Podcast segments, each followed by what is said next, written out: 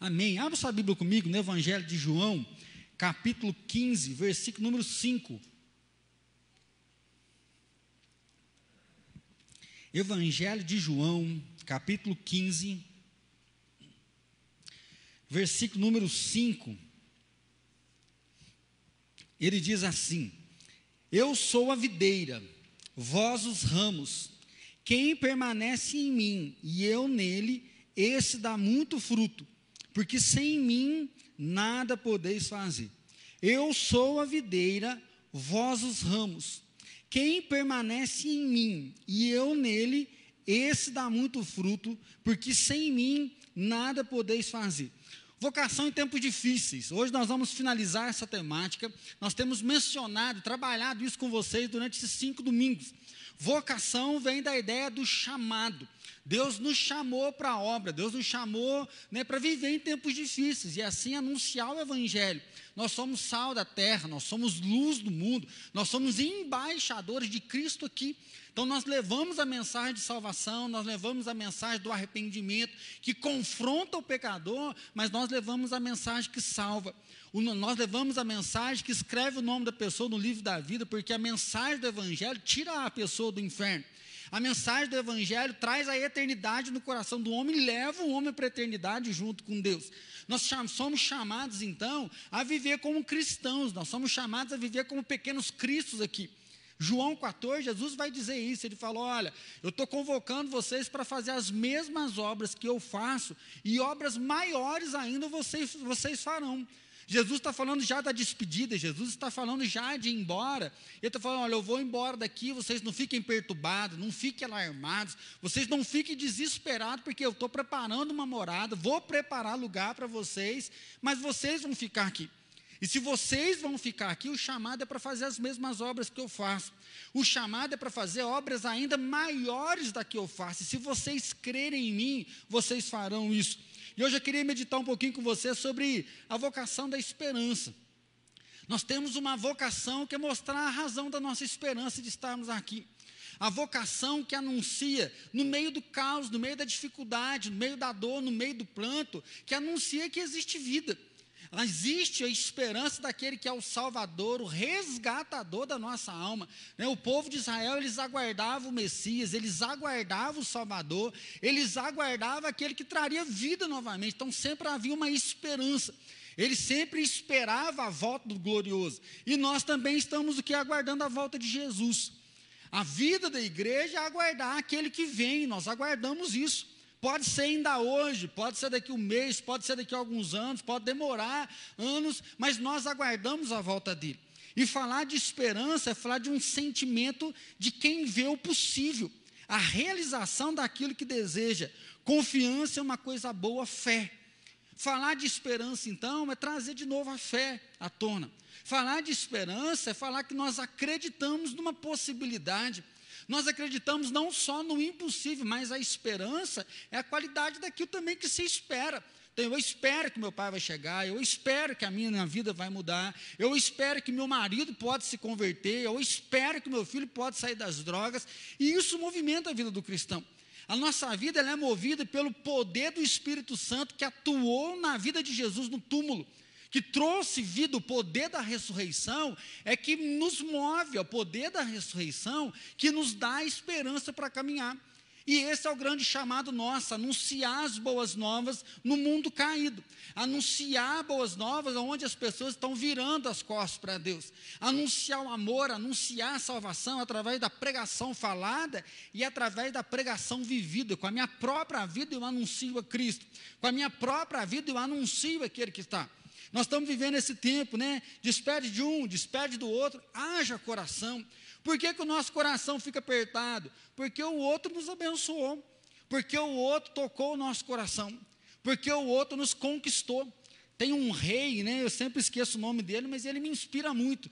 Porque quando ele morreu, está escrito assim lá no Antigo Testamento: e foi sem deixar de si saudade. Imagina se fosse Caião, ô oh, Caião, que pena, vai com Deus. Aí sai da porta da igreja, foi tarde, nosso Deus amado. Ainda bem que foi embora para outro lugar. Até orei um pouco para ver se ele passava no concurso, para ver se vazava. Então, assim, é muito triste quando a pessoa vai embora sem deixar de se saudade. E aí, quando nós estamos aqui nessa angústia, como é que vai ser sem esse povo ano que vem? Né? Como é que a gente vai fazer? Por quê? Porque eles tocaram a gente. Através da vida brota esperança, através da vida brota o renovo, através da conduta a gente olha, eu preciso ser melhor, porque você viu o que fulano fez, você viu o jeito que canta, você viu o jeito que prega, você viu o jeito que serve, nossa, aquele ali é um cristão de verdade, isso traz impacto para nós, isso toca a gente profundamente e nos faz querer viver melhor. Como viver nesse tempo de ansiedade, como viver nesse tempo onde a nossa fé parece que está sendo testada a todo tempo de ficar cansado, de estar triste, ter que seguir em frente, de não ter perspectiva. Nós estamos vendo lá a tia da Fran, ela está vindo em casa direto, ela falou, nossa, a gente nunca acha que a gente vai viver uma coisa dessa. É. Há um mês atrás veio no médico, vai começar a quimioterapia e depois de 30 dias está no hospital, não consegue mexer o braço, não consegue falar, mas está super consciente que você fala, ele mexe a cabeça. Então, assim, como que a gente consegue olhar para uma coisa dessa e falar que nós anunciamos a esperança? Nós anunciamos o poder de Deus, nós anunciamos a bênção de Deus. É, o médico mesmo no diagnóstico do meu pai é que tinha que fazer transplante, mas no Brasil só faz transplante até 64, meu pai tem 70. Então o médico falou, a gente vai cuidar, ele está com uma saúde boa, está com uma qualidade de vida boa, e nós vamos continuar dando essa qualidade de vida para ele. Mas tem esse limitador, porque é uma qualidade de vida que vai dar, porque não pode ir lá e não pode transplantar. Exceto se a gente fosse para os Estados Unidos, que aí lá pode, né? Aí nós fica, Deus, por que, nós nascemos pobre, né? Se eu for escolher nós nascer bonito, né? Se nós tivesse nascido rico, né? Que é assim que o povo fala por aí, né? E aí nós nascemos pobre para nascer bonito e agora nós não pode ir para os Estados Unidos. Então, assim, ó, como desenvolver uma vida de esperança, uma vocação da esperança nesses conflitos diários que nós temos?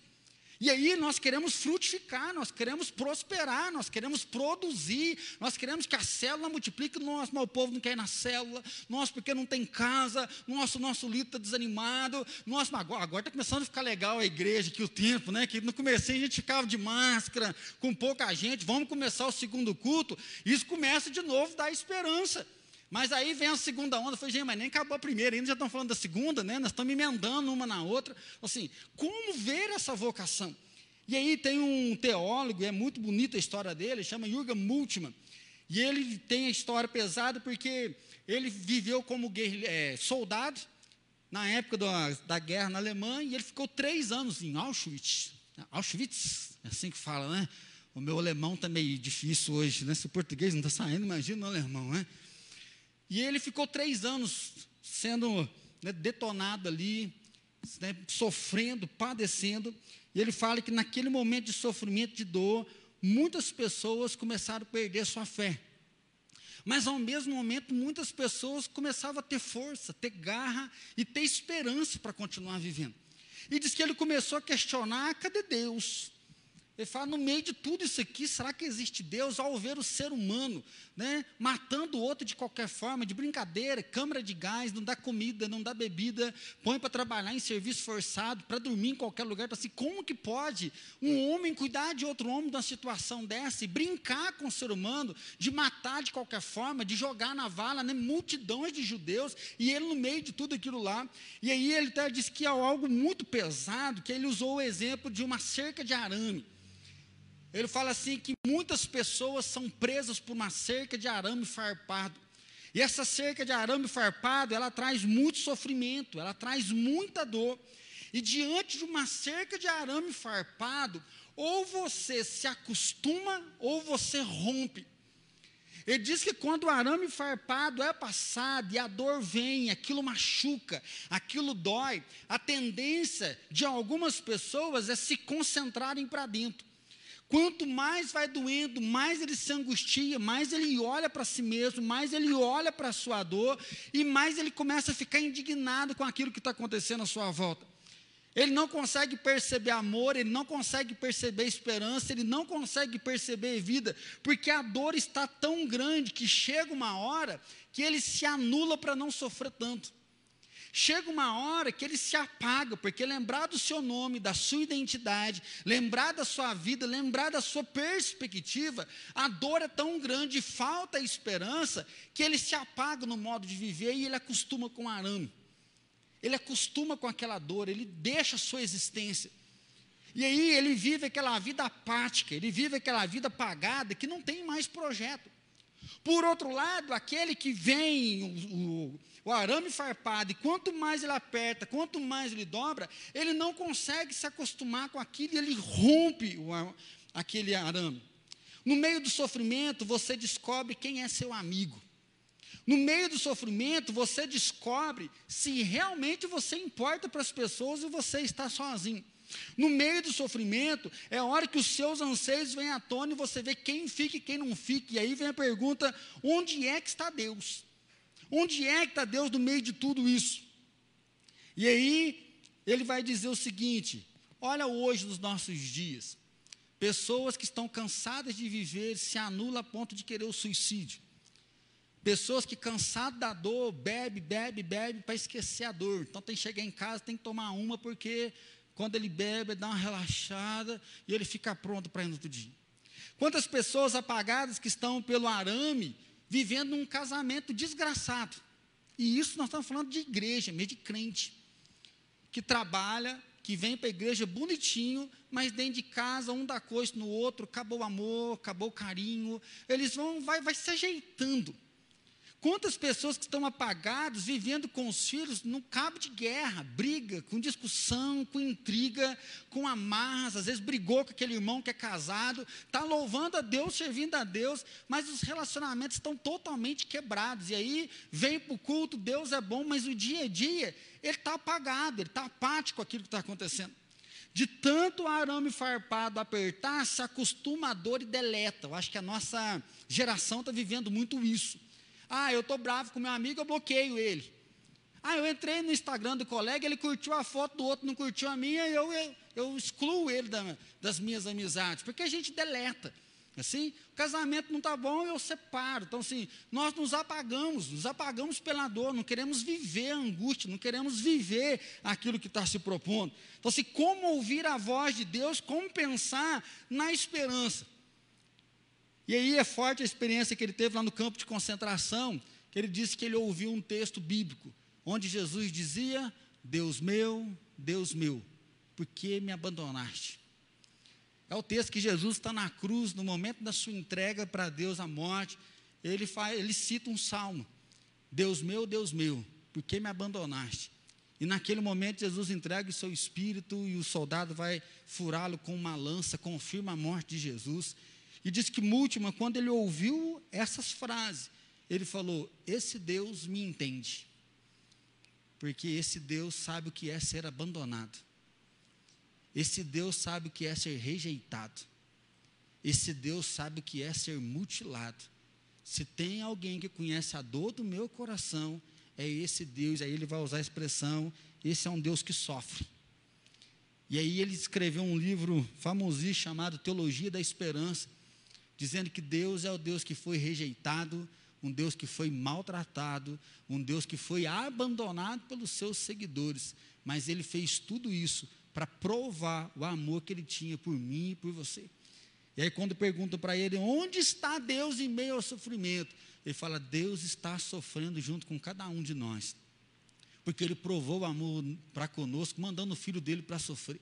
Ele não precisava ter vindo, mas ele se encarna com a única missão de sofrer pelos nossos pecados. Ele se encarna para mostrar que, como homem, ele também sofre, para que eu e você pudéssemos ser resgatados do porquê que nós estamos aqui.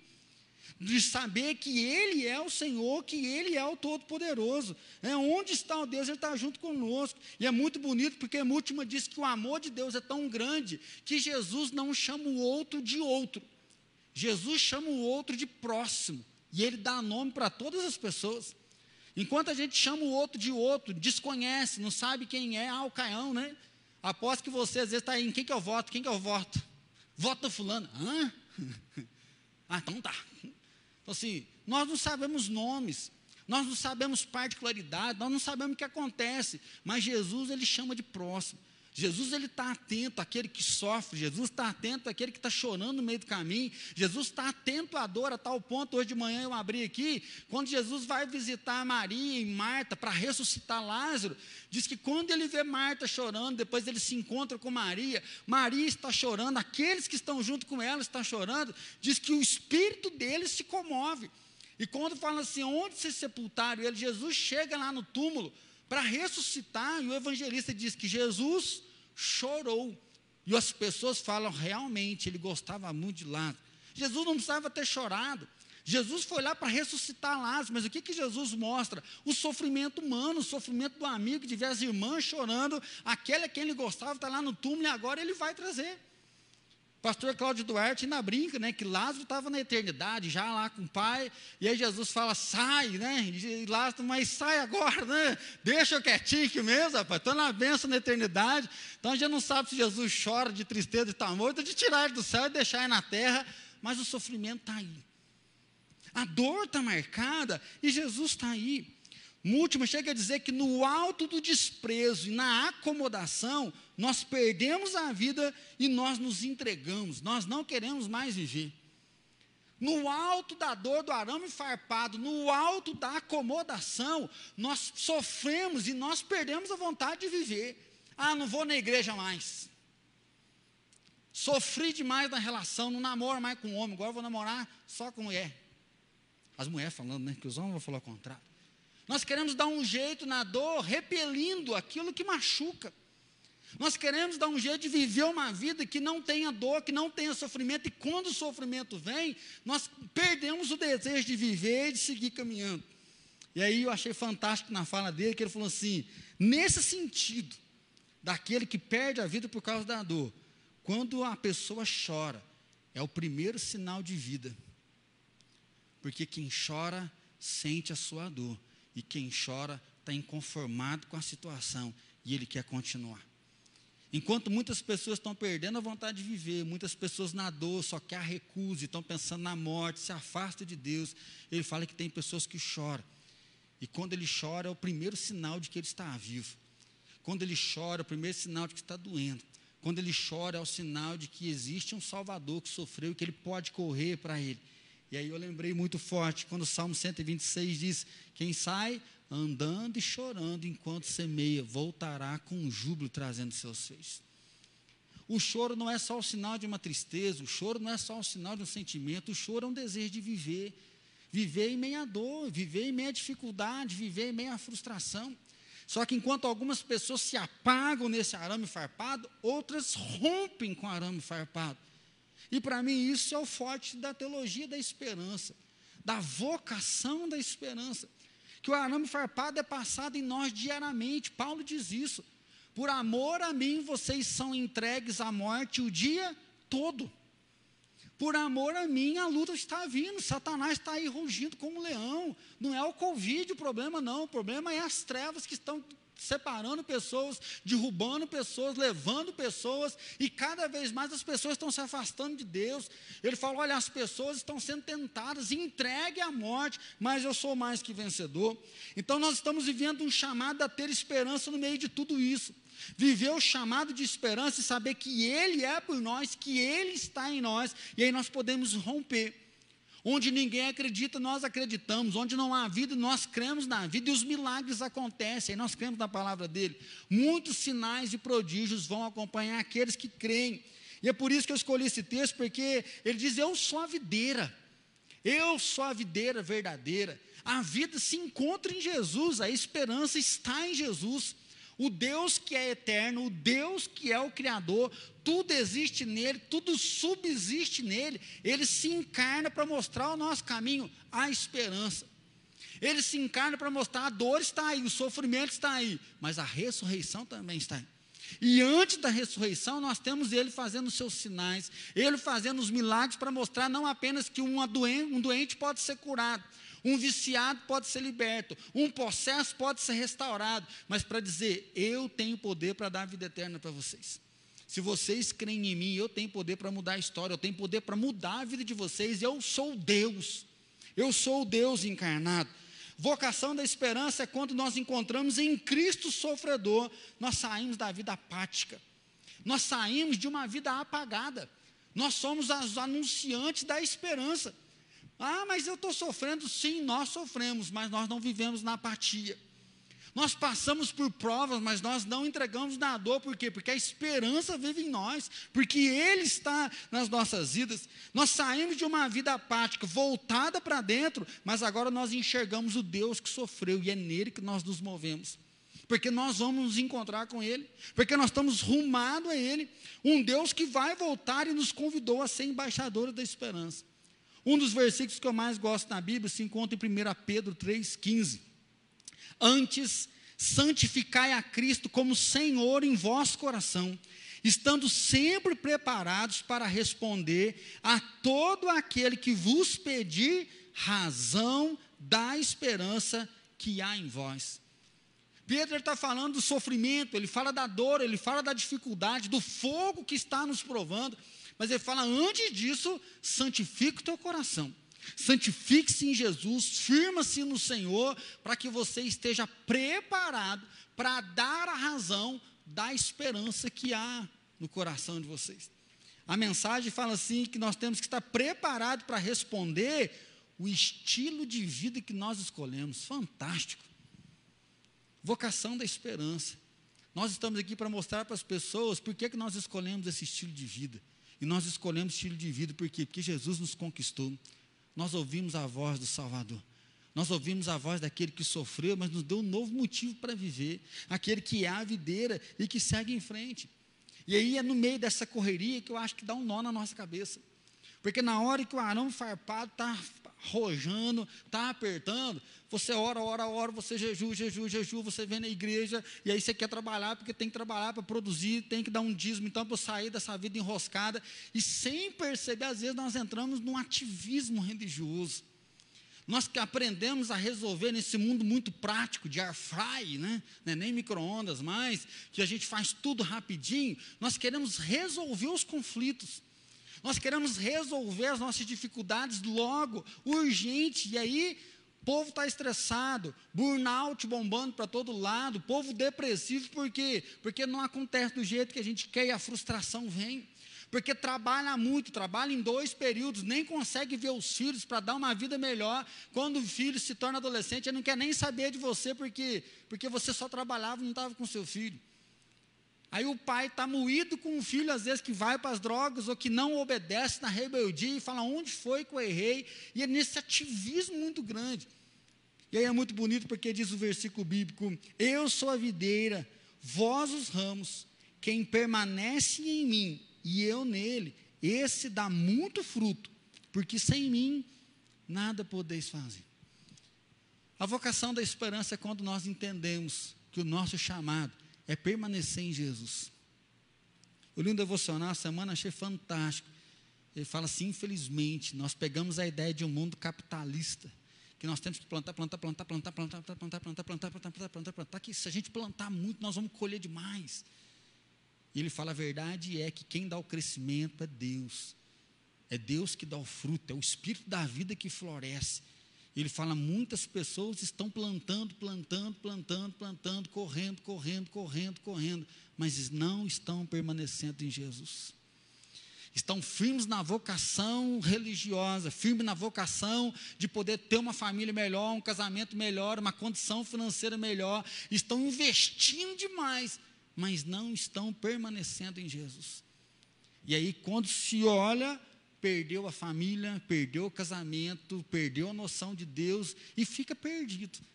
Por isso muitas pessoas se apagam e deixam a vida acontecer. Muitas pessoas vão vivendo e perdeu o prazer, o que eu mais tenho encontrado no consultório são pessoas que estão sofrendo, e o problema não é tanto a dor, o problema é que não conseguem encontrar uma motivação mais para viver. Perdeu a alegria de estar casado, perdeu a alegria de trabalhar, perdeu a alegria de alimentar perde-se a esperança da vida porque não consegue se encontrar consigo mesmo mais. E aí Jesus então diz: Olha, eu sou, eu sou a videira, a vida está em mim. Vocês são ramos, vocês são galhos. E se vocês, se um galho não tiver na árvore, o galho seca, o galho morre. Mas o galho que está em mim, ele vai produzir no devido tempo. No devido tempo vai sair as flores, no devido tempo vai sair os frutos, ou seja, existe um tempo para cada fruto. Tem árvore que produz rápido, tem árvore que demora para produzir. Tem árvore que produz, às vezes até mais vezes, a gente fala da cerola, né? Se tiver irrigada a cerola, ela produz várias vezes no ano. E aí Jesus fala: olha, eu sou a videira. E se você permanecer em mim, você vai dar muito fruto. E isso que é bonito, a gente não presta atenção. Olha aí o texto diz: ó, eu sou a videira, vós os ramos.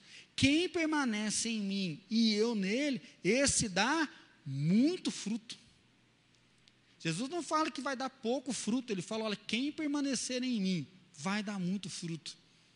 Então, meu irmão, eu queria convidar você a permanecer em Jesus, porque Ele é a videira. Nesse tempo de despedidas, nesse tempo de dor, de enfermidade, de Covid, de incerteza, que você permaneça alicerçado na videira que você não feche a sua vida na apatia, que você não se apague na dor do arame farpado, mas que você rompa com esse arame farpado. E aí então nós entendemos que é a vocação da esperança. Nós estamos aqui para produzir fruto, para produzir vida, para levar um renovo. Ou seja, um renovo do casamento. Ah, meu casamento, sei o que eu faço, nós vamos permanecer em Jesus, para que o nosso casamento seja alegre de novo, para que o nosso casamento seja feliz. Nós vamos permanecer em Jesus para que os nossos filhos sejam amados, sejam bem cuidados, sejam disciplinados, sejam exortados. Que os papais e mamães consigam colocar limite nos seus filhos. Porque às vezes os pais liberam de tal forma para tentar ganhar e acabam perdendo cada vez mais. Permanecer na videira é poder resgatar a esperança da salvação. Jesus vai voltar, e o mais bonito e última é que não fica assim: Jesus vai voltar um dia, a gente vai para a glória. O bicho está pegando aqui, mas um dia nós vamos para a glória. Ó, o negócio está feio, mas um dia nós vamos morar no céu e Deus vai enxugar lágrimas nos nossos olhos. Ele não fala assim. Ele fala que a teologia da esperança é assim: ó, o céu já está garantido. Então é aqui que a coisa vai acontecer. A nossa morada já está pronta, ninguém vai alugar, ninguém vai comprar a nossa casa, porque Jesus já colocou o nome lá, ó, comprado pelo sangue de Jesus, para o fulano de tal, para fulano de tal. Ele fala, então é aqui que a coisa acontece.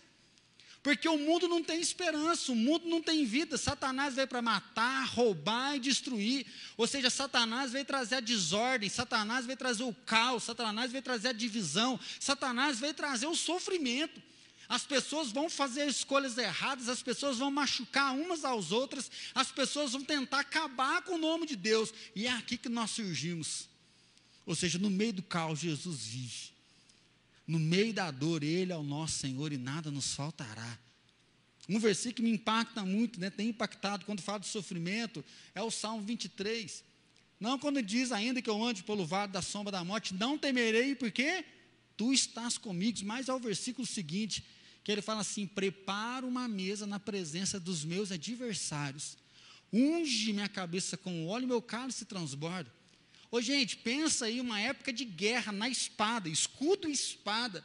Deus prepara uma mesa, você senta para comer, para lanchar no final da tarde, sendo que o inimigo é, é homem a homem. Com que paz que você consegue sentar no momento de guerra, no momento de dor, no momento de morte, para você comer, descansar, e aí o cálice transborda de regozijo. O salmista fala: O Senhor é o Deus, o Senhor é aquele que traz refrigério, o Senhor é aquele que traz paz, o Senhor é o meu pastor. Bondade e misericórdia me seguirão todos os dias, e eu habitarei na casa do Senhor por dias sem fins. Ou seja, isso é a vocação da esperança. A vocação da esperança não exime a dor. A vocação da esperança fala que o meu Deus sofreu e por ele eu também posso sofrer, mas mesmo em meu caos eu não me anulo, eu rompo a cerca.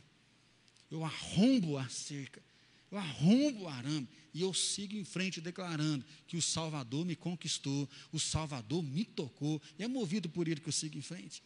Então, aquele que permanece em mim dá muitos frutos. Eu fico pensando, né, como é que está o seu coração? Ai, ano que vem nós vamos ter que trabalhar, ano que vem a célula, nós temos que vencer essa pandemia, nós temos que dar um jeito, sim, ano que vem nós vamos trabalhar. Ano que vem nós vamos chacoalhar o pelo, vamos tentar voltar ao nosso normal, dentro do que a gente pode, para realmente fazer o nosso trabalho. Porque esse ano, como foi o primeiro, já não sabia mexer, locomover, já não sabe o que, que a gente faz, mas ano que vem nós vamos trabalhar.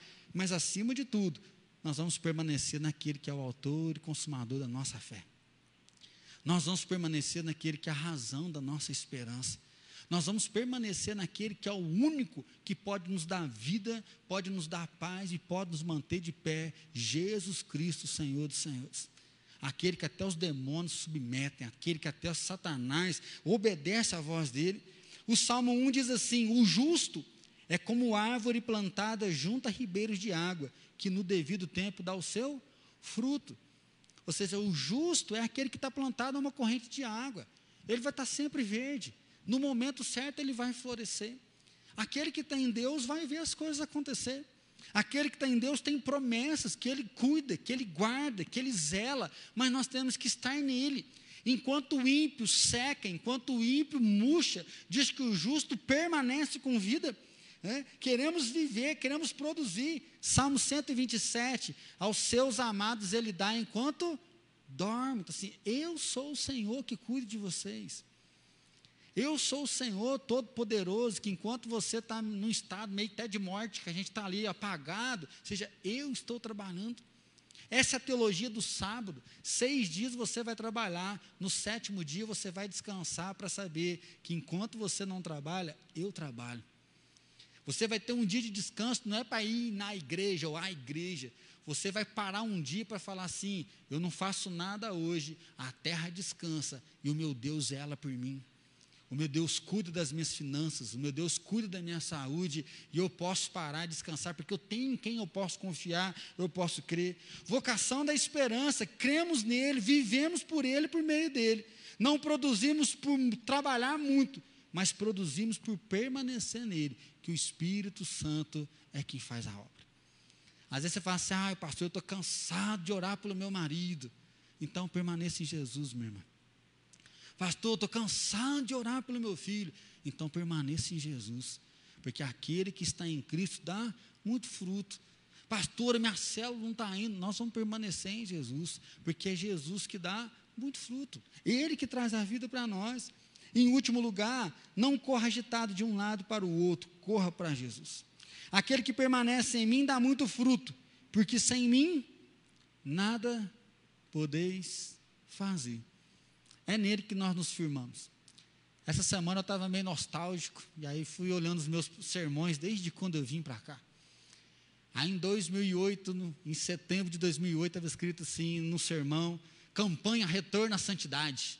Eu lembro que a Ioninha falou assim: Pastor, nunca num livro igual esse. 2008. E estava numa tela do slide assim. Eu conheci o pastor Domiciano, que fez essa campanha. E a igreja dele saiu de 70 membros e foi para 250. Eu falei, bom, nosso não foi no mesmo ano, mas 2008 para cá, né, 12 anos. Nós saímos de 80 e fomos para 300. Deus continua fazendo, porque nós permanecemos nele, porque o nosso coração está nele. Sem mim, nada podeis fazer. Quando Jesus diz isso, ele quebra a nossa autossuficiência. Porque em alguns momentos nós achamos que nós somos tão bons que nós não dependemos de Deus. E aí nós não precisamos orar, não precisamos ler a Bíblia, nós temos que fazer um bom negócio, nós vamos cuidando do casamento de qualquer jeito, porque o arame está apertando. Mas eu queria convidar você hoje a romper do arame, a voltar para a vocação da esperança, saber que nós permanecemos nele, nós bebemos dele, nós vivenciamos dele, e é ele que faz por nós. Há um texto na Bíblia que diz: agindo eu, quem impedirá? Então, como estamos exaustos, deprimidos, tristes, Quantas soluções nós tentamos? E Jesus está em qual opção? Onde que nós temos colocado Jesus na nossa vida? Porque às vezes a gente vai fazendo, fazendo, fazendo, dando um jeito, já não sei mais o que, que eu faço. E Jesus nos convida, então é comigo. Entrega para mim. Salmo 37 diz isso, não diz? Entrega o teu caminho ao Senhor, confia nele e o mais ele fará. Agrada-te do Senhor e Ele satisfará os desejos do teu coração. Vocação da esperança é quando nós entendemos, como o salmista diz: Por que está batida, ó minha alma? Espera em Deus, porque Ele ainda o ouvirá. A vocação da esperança é quando nós lembramos do Salmo 46, que diz: Aquietai-vos e sabei que eu sou Deus, sou exaltado entre as nações, sou exaltado na terra. Saber é olhar para Jesus quando ele disse para Maria: calma, mulher, lá no casamento. A minha hora ainda não chegou. Lembra, Maria vê que acabou o vinho, corre atrás de Jesus, fala, acabou o vinho. Ele fala, calma, mulher, não chegou minha hora ainda não. Aí, como mulher, né, é um pouquinho só desesperada, ela vai atrás dos servos, ó, fica de olho nele. O que ele pedir para fazer, vocês fazem. Né? 30 anos com Jesus, Maria já tinha visto como é que é o negócio. E ela vai e fala, ó, vocês ficam de olho no homem, que ele vai dar um, ele vai fazer um negócio aí. E Jesus fala, traz das águas. Então, meu irmão, vocação em tempos difíceis, nós somos chamados para andar com Ele. Nós somos chamados para viver com Ele. Nós somos chamados para exaltar o nome dEle. Viver a nossa vocação, é entender que é uma vocação da esperança. É a vocação que às vezes despede de pessoas preciosas e envia para outros lugares. É a vocação muitas vezes que chora, mas que testemunha do Evangelho.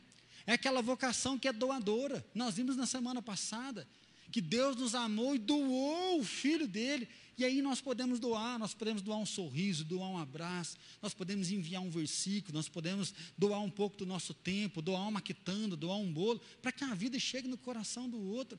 Nós podemos doar um sangue para que a vida fortaleça no coração do outro. A vocação é entender que nós não estamos aqui por acaso. Nós não estamos aqui por causa de nós mesmos. E aí um texto que sempre me incomoda é quando o apóstolo Paulo diz: se a nossa esperança se limita a esta terra, nós somos os seres mais infelizes de todos os homens. Se a nossa esperança se limita a essa terra, nós vamos ser os seres mais infelizes de todos os homens. Por quê? Porque é na eternidade que tudo começou e é lá onde tudo vai terminar. E a eternidade em pequenas gotas, ela corre hoje, corre no nosso sangue. Eclesiastes diz isso. Deus compartilhou conosco a eternidade, de modo que a gente não descobre, a gente está sempre correndo atrás. Mas Jesus disse: Não se turbe, porque na casa de meu pai há muitas moradas e eu vou voltar para buscar vocês. Então, meu irmão, que você siga o seu chamado, que você siga a sua vocação, que você não deixe que o arame farpado te apague, que a dor te deixe amargurado que você não vive uma vida apática, que deixa tudo como está. O casamento está estragado, mas você já está cansado de tentar. O outro é grosso, você também responde com grosseria. Não existe alternativa e você simplesmente deixa a vida passar. Mas que você rompa com esse arame. Lembrando que, da mesma forma que ele ressuscitou, nós ressuscitaremos com ele. E assim nós não anunciamos uma vida sem sofrimento, mas nós anunciamos uma vida de esperança, apesar do sofrimento, porque o Deus sofredor nos amou e nos convocou para amar outras pessoas. Senhor Jesus, muito obrigado porque o Senhor trabalha a nosso favor. Ó Deus, obrigado porque o Senhor olha com um olhar favorável, olhar bondoso, misericordioso para cada um de nós. Às vezes nós ficamos com o coração apertado, desesperado, querendo dar o nosso jeito, arrumar as coisas e sem perceber nós nos afastamos de Ti. Jesus, hoje nós nos aproximamos de Ti, declaramos que nós não queremos sair da Tua presença. Nós permanecemos do Senhor, sabendo que do Senhor é o poder, do Senhor é a honra, do Senhor é toda glória. Jesus, nós saímos daqui hoje declarando que o Senhor está junto conosco. Nós queremos aquietar o nosso coração, porque o Senhor está cuidando, o Senhor está tratando a nossa casa. Jesus, sem o Senhor nós não podemos fazer nada. Teu é o querer, Teu é o realizar, Teu é o poder, e nós rendemos glória ao Teu nome. Jesus, nós declaramos Maranata, vem Jesus, vem Jesus. Enquanto nós aguardamos a Tua volta, nós seguiremos em frente, seguiremos em frente na vocação em tempos difíceis, seguiremos em frente na vocação da esperança, sabendo que o Senhor continua agindo e continuará cuidando de nós todos os dias. Assim abençoa a nossa semana. Pai, cuida desse final de mês e do novo mês que já vai iniciar. Pai, já estamos aí anunciando o final de ano. Que a tua mão nos revigore, que a tua mão nos renove a esperança. Que o Senhor venha, Pai, nos afagar nos teus braços, na dor, no choro, mas que a vida brote no nosso coração. Que a ânsia de romper com esse arame farmado esteja vibrando dentro de nós, sabendo, meu Pai, que o Senhor nos trouxe como atalaias, anunciadores do teu reino, anunciadores das boas novas, e só no Senhor nós confiamos. Pai, guarda a nossa noite, dando paz, dando descanso, dando teu refrigério. E que domingo que vem, ó Pai, seja mais uma noite de festa, de celebração.